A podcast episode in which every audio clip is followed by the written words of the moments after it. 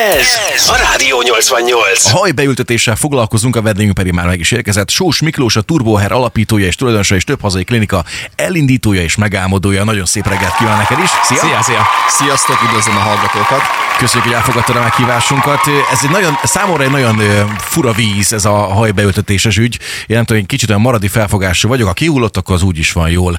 Talán a tesztoszteron szintet is bemutatja mindez, vagy lehet, hogy azzal is összefüggésbe hozható, hogy kinek milyen a genetikája. Esetleg mennyire zselészte szét az, a fejét az elmúlt évtizedekben, és hogyan nem viselt sapkát mondjuk télen. De mégis a hajhullás, mint olyan, az egy ö, milyen, milyen jellegű folyamat. Mi okozza mindezt? Jó a megközelítés, hát a zseli az semmiképpen, tehát ez egy ilyen népi tévhit, sokan azt hiszik, hogy na, mert gyerekkoromban zseléztem a hajamat, mentem a diszkóba, hideg volt, kiúlott a hajam, nem, ez nem igaz, viszont amit említettél, a tesztoszteron, a férfiak esetében a dihidron tesztoszteron jelentősen befolyásolja ugye a hajhullást. Ez nagyon változó, de esetek többségében ilyen 30 és 35 év között ugye a legmagasabb, akkor hullik legjobban a hajunk, de sok esetben már találkozunk olyan fiatalokkal is, akik 20-25 évesen úgy jönnek be hozzánk a klinikára, hogy hát a hajuknak a nagy részét már elveszítették. Tehát, hogyha elmész egy szórakozó helyre, és így akarsz csajozni, hogy nem mondasz semmit, csak látják, hogy te amúgy kezdesz kopaszodni, akkor, akkor az egy kacsintás megér a lány felé, hogy ez hogy van? Vagy ők ezt nem tudják? Szerintem nagyon sok embernek jól áll az, hogyha kopasz. Én alapvetően nem gondolom azt, hogy mindenkinek hajbőltetésre kell jönni. De hogyha valakit ez tényleg zavar, főleg fiatal korban, akkor igenis fel kell keresni egy megfelelő klinikát, egy szakembert, aki biztosan fog tudni segíteni. De hát alapvetően ez akkor genetika, tehát mondjuk 20 évesen azért ott... 90 százalékban mondhatjuk. hogy genetika. Érthető. Na és akkor, amikor valaki rászánja magát erre a dologra, akkor milyen technikák, milyen módszerek állnak rendelkezésre, hogy, hogy ezt orvosolni tudjuk? Egyébként ugye nem megyünk messzire, én szerintem azt elárulhatom, és ez abban rajtam múlik, de, de én is voltam már ebben a cipőben, és én is részt vettem már egy ilyen jellegű beavatkozásban, és nagyon pozitív eredményeket mondhatok el. Igen, nyilván a hajbőltetés nem egyenértékű azzal, hogy valaki kap egy parókát. Tehát ezt a szakma azért nem tudja. De alapvetően egy olyan homogén hatást, egy olyan szép eredményt el lehet érni, mivel az ember tud egy frizurát ö, csinálni, tehát hogy újra el tud menni fodrászhoz, tudja vágatni a haját. Ez mindenképpen egy olyan pozitívum, amiért érdemes belevágni a hajbeültetésbe. Sokfajta módszer létezik, de alapvetően két-három technikára építi mindenki a saját kis módszerét, minden klinika hozzáadja a saját kis tudását. Ugye rengeteg nemzetközi konferencia van, ezeken érdemes részt venni, érdemes mindig az új módszereket, technikákat behozni és alkalmazni. Én szerintem egyre szebb és egyre jobb eredmények vannak ezen a területen. A, nő, a nők is érintettek az ügyben? Abszolút, A, a abszolút. hajbeültetéssel kapcsolatban? Abszolút érintettek, nyilván ott az egy sokkal nehezebb esetről beszélünk, ugye a hölgyeknek ugye a, a hajuk, az ékszerük, ugye maga a haja korona, és ö, ott, hogyha valaki ugye nyilván elszánja magát, hogy hajbőltetésre szeretne jönni, ott lehetséges, hogy egy alkalom nem elég, hanem célszerű két alkalmat is ö, igénybe venni, illetve ott ugye fontos az, hogy úgy végezzük a hajbeültetést, hogy hosszú hajszálak közé ültetünk. A férfiak esetében általában azért levágjuk egy-két milliméteresre a hajat. A rőzsét. Igen. Na igen, de ez nem, úgy. nem minden esetben ö, indokolt, vagy, vagy hát indokolt, de indokolt, mert jobban látszódik azért, hogy hova Hát kell, igen, igen. melyik De te terület. is kopaszoltál róla, mikor az a Nem. dolog, nem? Nem, nem, de jött a Mickey Mouse fölfele szépen a homlokomon, Aha. nem annyira durván, de, de engem már nagyon bántott, tehát hogy én, én nagyon rosszul, ki, diszkomfort Te nagyon hátlis vagy a azt én én, nagyon, igen, hát igen. látod, hogy hogy áll most is, érted, pacekba van vágva, úgyhogy ö, én vagy még sapkát sem veszek, föl mert egyébként úgy néz ki, mint pumukli, úgyhogy egyébként ez műtétnek számít, van ennek rizikófaktora, vagy ez, ez egy, egy pikpak egy, egy-két nap alatt megtörténik, és utána gyakorlatilag szinte fájdalommentes a történet. Egy ambuláns beavatkozásnak számít. Én nem mondanám azt, hogy ez egy nagyon komoly műtét, de nyilván megvannak a rizikófaktorai, de a magyarországi klinikák egyrészt rendelkeznek azzal a szaktudással, meg engedélyekkel, ami szükséges ehhez. Tehát, hogyha valaki mondjuk Magyarországon elmegy egy hajbeültetésre, én azt gondolom, hogy nagyon minimális kockázattal tud számolni, akár fertőzés, vagy akár műtéti következmények. És alapvetően ezt, ezt mennyire használják ki az emberek? Tehát van ügy, ügy, ügyfélköretek, vagy hogy mondjam, tehát ez, ez, ez a szakma, ez él és virul? Igen, ugye én már több mint 15 éve foglalkozom ezzel, tehát abszolút van ennek létjogosultsága. Én nem mondom azt, hogy ma Magyarországon mindenki profi és tehetségesen tud hajat ültetni, nyilván ez nem igaz, de a klinikák többsége nagyon tehetséges és nagyon jól tud ültetni. Természetesen ö, itt figyelembe kell venni mindig az adott igényeket. Tehát az adott lehetőségeket. Amit mondtam a beszélgetésünk elején, hogy én nem mindenkinek gondolom azt, hogy el kell menni hajat ültetni, mert nem is mindenkinek lehet, és nagyon fontos az, hogy mindig egy adott koncepció mellett dolgozzunk. Tehát nem jó az, hogyha valaki abban gondolkozik, hogy na most beültetem elől, és akkor egy év múlva lesz egy dús hajkoronám, de még mondjuk csak 25 éves vagy. Oké, okay, uh-huh. de mi lesz tíz év múlva? Tehát akkor is elegendő lesz a donor területed majd a későbbi hajvesztés pótlására? És ezért fontos az, hogy nagyon odafigyeljünk arra, hogy egy megfelelő szakembert válaszunk, aki ebben fog segíteni. Mert egy koncepció nélküli hajbeültetés az biztos, hogy katasztrófához fog vezetni. A, a folyamat, bocsáss meg, a mhm. folyamat kapcsolatban akarom kérdezni, hogy nagyjából mire számítson az, aki hajbeültetést akar kivitelezni magán. Mert ott olvastam és olvastam olyat is, és nem tudom mennyire releváns ez, vagy ez egy régi módszer, hogy valamilyen anyagot vesznek itt hátul a tarkódból, egy két centi vastagon, konkrétan egy vágás látszik majd a, a nyakadon, és onnan veszik ki aztán az apró hajszálakat, és teszik át a megfelelő hiányos helyre. Ugye ez, ez, ez ilyen létezik még? Részben azt mondom, hogy létezik, vannak olyan klinikák, akik ezt még alkalmazzák, Magyarországon ez már nem elterjedt, tehát Magyarországon szerintem már nincs is nagyon olyan intézet, aki ebben gondolkodik. Ez mindenképpen egy nagyon régi módszer, tehát egy ilyen 20-30 éves technikáról hoztál most fel, uh-huh. ez nem, nem valós, én azt gondolom, vannak külföldi klinikák, akik még mindig erre esküsznek, de szerintem ez előbb-utóbb el fog tűnni, és nyilván ezek az új fúja alapú hajbeültetések, amikor ilyen hajtűszőket, hajegységeket veszünk ki, ezek gyakorlatilag már én azt gondolom, hogy hogy utat törtek maguknak, a legtöbb klinik ezzel a, ezekkel a technikákkal dolgoznak. És minden embernek ugye csak a tarkója, illetve a fül fölötti rész az, ami donor, tehát onnan tudunk dolgozni.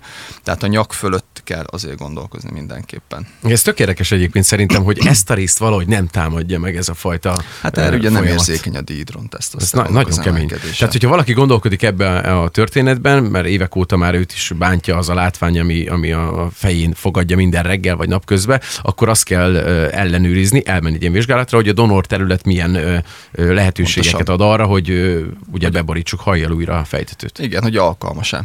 És Aha. egy koncepcióban gondolkozunk, hogy ne csak az legyen a cél, hogy most akkor, eh, ahogy említettem, egy év múlva jó eredményünk legyen, hanem 10-15-20 év múlva is vállalható legyen ez. Hiszen, hogyha előre beültetsz egy masnit, és eh, később uh, utána meg nem lesz hajat, hát akkor nem biztos, hogy sok értelme volt, akkor lehet, hogy célszerű lett volna letolni. Nekem mindig az volt tényleg 15 éve ez a koncepcióm, hogy őszintén el kell mondani, ez nem, nem egy játék, az emberek arcán, fején nem lehet játszani, el kell mondani, hogy mire számíthat az adott, adott ügyfél, adott páciens. Nyilván, hogyha valaki 20-22 évesen jön be a klinikánkra, akkor ezt még nehéz megállapítani, de azért a mai mikrokamerás fejbőrvizsgálatok, tapasztalataink azért nagyjából előre tudja vetíteni a következő 10-15, még akár 20 évet is. Aha.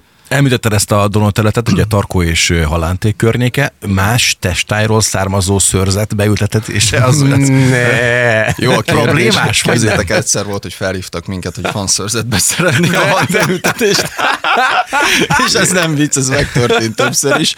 És mondtuk, persze technikailag lehet, de nincs az az orvos, aki ezt kivitelezni.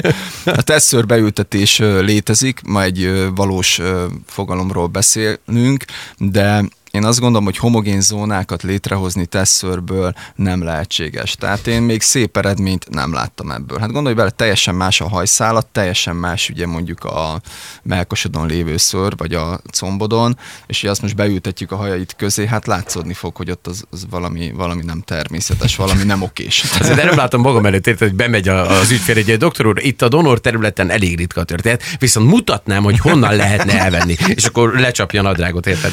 De... Innen azért bőven van anyag.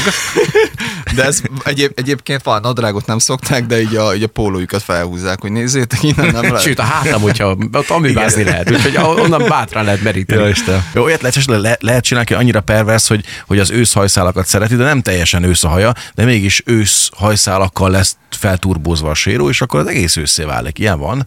Nem tudom, érted, mit mondok. Persze, értem, igen. Technikailag ki lehet venni az őszhajszálakat is, picikét nehezebb, picikét időigényesebb, de egyébként miért ne? Igen, lehetséges. Uh-huh. Abszolút. És az egyben nagyon fontos, szerintem nem említettük még, hogy az a hajszál, ami innen hátulról a donor területről bekerül, az a hajszál, az onnantól kezdve örökre ott marad. Ez így van, egyetlen egy dolgot jegyeznék meg itt, az az, hogy azért vékonyodni vékonyodik. Tehát ugyanúgy, mint a többi hajszálunk, a többi területen, ugyanúgy a beültetett is azért kihullani nem hullik ki, de vékonyodni vékonyodik. És egyébként általában, amit még említettél, hogy az őszhajszálakat nem szokták kérni, tehát inkább azoknak kérni, hogy lehet azt hagyjuk ott hátul, és a sötétebb barna vagy akár fekete hajszálakat ültessük előre. Uh-huh. Hoztál eszközöket, ezek milyen jellegű sztorik itt nálad? Igen, hoztam egy mikrokamerát, amivel gyakorlatilag egy ilyen, ez egy kis mobil vizsgáló, meg tudjuk állapítani azt, hogy a donor az milyen állapotban van, gyakorlatilag egy hajszálcsoport hány hajszálat tartalmaz, milyen eredményt tudunk. Ez már ugye előrevetíti azt is, hogy milyen eredményeket lehet elérni, mennyire vastag egy hajszál. Nyilván, ha valakinek nagyon erős hajszálai vannak hátul, annak szebb eredmény, sűrűbbet lehet elérni, mint akinek nagyon gyenge, nagyon vékony szálú haja található a donor területen. Illetve hoztam egy implantert, mi implanterekkel dolgozunk. Ezek viszonylag egy elég modern és fejlett eszközök, mi ezt szeretjük, gyakorlatilag ezzel tudunk maximális sűrűséget elérni, tehát egy négyzetcentiméteren belül akár 60-70, még néha 80 hajszálat is el tudunk helyezni ezekkel az eszközökkel. Először megcsináljátok a terepet, kiszúrjátok a fejbört, és Nagyon aztán jó, utána igen. pedig belekerül az eszköz, az implanter. Így, így van, utána implantáljuk bele, uh-huh, pontosan. Tehát nem az implantert nyomjuk közvetlen bele a fejbőrbe, az egyrészt egy kicsit fájdalmas is lenne, meg talán nem is elég éles, bár hozzáteszem, hogy ezt annak idején így találták ki ezeket az eszközöket, hogy ez majd így fog működni, de nem, hanem mindig előkészítjük ezeket a kis nyílásokat, uh-huh. egy megfelelő kis penge vagy szike segítségével, és utána helyezzük be. Ez oltatásos műtét, vagy ez, vagy ez hogy kell? Nem, tehát nem altatunk senkit, ez helyi érzéstelenítéssel történik. Általában egy beavatkozás, én azt mondom, hogy nagyságrendileg egy ilyen 6-7 órát vesz igénybe, nyilván ez függ az adott mennyiségtől, tehát mondjuk 3000 hajszálas hajbeültetés, ez egy 5-6 óra alatt biztos, hogy kivitelezhető, 4-5 ezer hajszálas műtétek meg inkább ilyen 6-7 óra alatt lehet, esetleg 8 óra. Egyébként teljesen fájdalommentes a történet, ezt saját tapasztalatból mondhatom. És hogyha valaki részt vesz egy ilyen jellegű beavatkozáson, akkor annak mire kell odafigyelnie? Mennyi ideig, egy-két hét, három hét, mikor várható körülbelül a, a végleges eredmény ennek a folyamatnak? A végleges eredmény mindig azt szoktuk mondani, hogy egy év, de az es- esetek többségében már 8-10 hónap után már gyakorlatilag gyönyörűen látható az eredmény. Mire kell figyelni? Hát van egy-két dolog, amit nem szabad azért elkövetni, tehát másnap azért nem menj uszodába, vagy nem menj be szaunázni, az biztos, hogy nem fog jót tenni.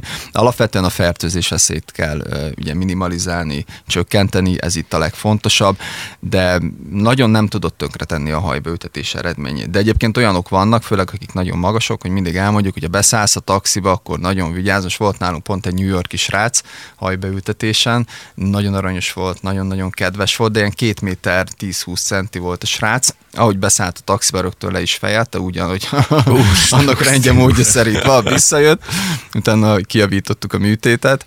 Igen, mert ugye amikor el vagy zsibbasztva, el van érzéstelen, itt van a fejbőröd, akkor nem nagyon érzed, hogy éppen merre van a fejed. Nem uh-huh. szédülsz, mondjuk oké, talán egy picit szédülhetsz is, mert sokat feküdtél, sokat ültél egy adott pozícióban, de önmagában inkább az, hogy tényleg nem érzed, hogy pontosan ö, merre van. Rám nézve, szerinted nekem szükségem lenne most már egy hajbeültetésre? Szerintem igen. Abszolút. Köszönöm szépen. Igen. Neked ez is jól És áll szerintem, egyébként. szerintem nagyon jó eredményt el lehet érni nálad, de ahogy, ahogy mondtad, hogy jó érzed magad így a bőrödbe, akkor szerintem tökéletes. Először feleségem megkérdezem, mielőtt Ránézésre rendben van ez a történet. Amúgy ez egy nagyon jó, képzeljétek el, hogy legtöbben egyébként ugye a feleség mindig lebeszéli a férfit, ami beültetésről. Igen, igen, igen. Hát mert nem akarja gondolom, hogy jobban kinézzem, vagy nem tudom, milyen okai, okai vannak. És ugye meg ugye, hogy a férfiak, ugye a hiú férfiakkal találkozunk mi elsősorban. Hát ja.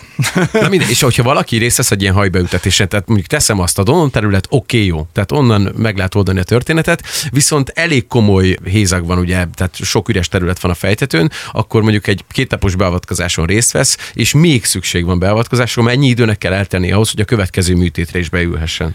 Hogyha egy másik területre ültetünk, tehát nem ugyanazt a területet akarjuk mondjuk sűríteni, egy másik területre ültetünk, akkor négy hónap elegendő, és lehet jönni a következő beavatkozásra. Ez Igen. olyan pozitív uh-huh. szerintem. Alapvetően a kopaszodás a férfiak esetében az a micike? Vagy, vagy máshol is gyakrabban?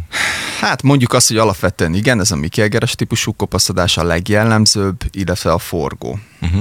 A forgó. Neked meg mind a kettő meg volt, Roli, Hát ugye? nálam ez így, igen, nem volt durva a helyzet, de engem már bántott a történet, úgyhogy én elhatároztam magam, és akkor szépen belevágtam ebbe a történetbe. Ha összegszerűen akarjuk belőni, egy ilyen tolig átlagos pénzekről beszélünk, akkor mire számolhatunk, vagy mivel számolhatunk? Mondjuk egy hajbeültetés mondjuk 500 ezer forinttól indul, és mondjuk, mondjuk 1 millió forintnál megáll. Tehát nagyjából itt kell gondolkozni. Ez itthon, Ez külföldön, itthon. Törökország, rengeteg ilyet olvasni. Ajaj, veszélyes vizekre vezünk, igen, a Törökország. Hát nagyon jó a kérdés. Én nem gondolom azt, hogy Törökországban ez olcsóbb ma már. Hogyha mire mindent kiszámolsz, mire kimész, mire a reptéren elfogyasztod a pizzádat, meg megiszol két kávét, meg mire tényleg, tényleg ott azért, oké, persze sokan ez úgy vannak ezzel, hogy persze kimennek, nyaralnak egy jót, de azért ez óvaintek mindenkit, ez nem egy nyaralás. Tehát azért ez egy komoly beavatkozás, megvan a fertőzés veszély, odamész repülővel, visszajössz repülővel, higgyétek el, jobb ezt itthon megcsináltatni, és nem gondolom azt, hogy olcsóbban megúszod kint. Lehet, hogy vannak hangzatosabb ajánlatok, és sok esetben az ember ennek be is tud dőlni, hogy esetleg ott több hajszálat kapsz ugyanazért a pénzért, de nem biztos, hogy egyrészt kell neked több hajszál ugyanarra a területre, kettő meg Magyarországon is már rendkívül kedvezőek az árak. Nyilván most sokan megköveznek, hogy hát 500 ezer, 1 millió forint az ugye nagyon-nagyon sok pénz, egyetértek, nagyon-nagyon sok pénz, de nemzetközi szinten sem tudod ezt sokkal olcsóbban megúszni, még uh-huh. Törökországban sem. És az a folyamat, mint a hajbeültetés, mint olyan, ez egy, ez egy hosszú távú megoldás, vagy ezt azért ismételni kell évekkel később? Még egy gondolatot engedj meg a törökországi Bocs. történethez, hogy Magyarországon azért a klinikáknak a hát közel 100%-án orvos végzi a beavatkozást. Míg Törökországban a legtöbb esetben azért nem orvos fog ott ülni a fejed fölött. Uh-huh. Jó? Hát ez nagyon fontos különbség egyébként Hát hát ez szerintem. Ez, nagyon-nagyon azért nem elenyésző. Benne agyon vannak hype ezek a, ezek a klinikák, mert én is találkozom ezekkel a hirdetésekkel, és nekem is számos olyan ismerősöm van, aki, aki negatív tapasztalatokkal tért haza. Ráadásul az utazás is elég megterhelő oda-vissza, az meg már mellékesen említhető, ugye, hogy az első napokban elég extrán kell vigyázni, nem hogy egy repülőúton végigmenni ezen a az történeten. első két nap az mindenképpen kritikus. Abszolút. Abszolút. Egy gyors üzenet Erikától, sziasztok! Nőknél a változókori hajhullás orvosolható-e hajbeültetéssel? Hát az első gondolatom az az, hogy, hogy nem. Tehát a nőknél is akkor lehet sikeres hajbeültetést elvégezni, hogyha bizonyos területekre koncentrálunk. Ugye a változókori hajhullás az inkább elsősorban vékonyodással is jár, nem csak hajhullással, és nyilván a vékony hajszálakat nem tudjuk kicserélni egy vastagabb, erősebb hajszálra, mert ugye természetesen akkor a donor területen, tarkó területen is ugye vékonyodnak a hajszálak, de azért egész jó kis kezelések vannak, különböző mezoterápiás kezelések, különböző hajgyógyászati kezelések, amivel azért szerintem lehet segíteni. Mindenképpen első körben hajgyógyász szakemberhez fordulnék. Szegeden mi is végzünk ö, hajgyógyászati vizsgálatokat, kezeléseket. Én mindenképpen ez lenne az elsődleges, amit tudnék javasolni, és a hajbeültetés csak a leges legutolsó eszközként vagy, vagy megoldásként vetném be, és azt is csak akkor, hogyha egy bizonyos területre tudunk fókuszálni. Hát nagyon szépen köszönjük, Mikor, hogy ezt elmesélted, és hogy elhoztad nekünk ezt a témát. Sokkal okosabbak lettünk a témakörbe, és most már értjük Gulácsi Péternek is a hajbeültetési folyamatát, ami néhány évvel ezelőtt megtörtént, ugye a magyar válogatottnak a kapusáról van szó. Csonk Miklós hallottuk a Köszönöm 88 szépen a ban. meghívást. Sziasztok. Köszönöm. Köszönjük szépen. Ez a Rádió 88.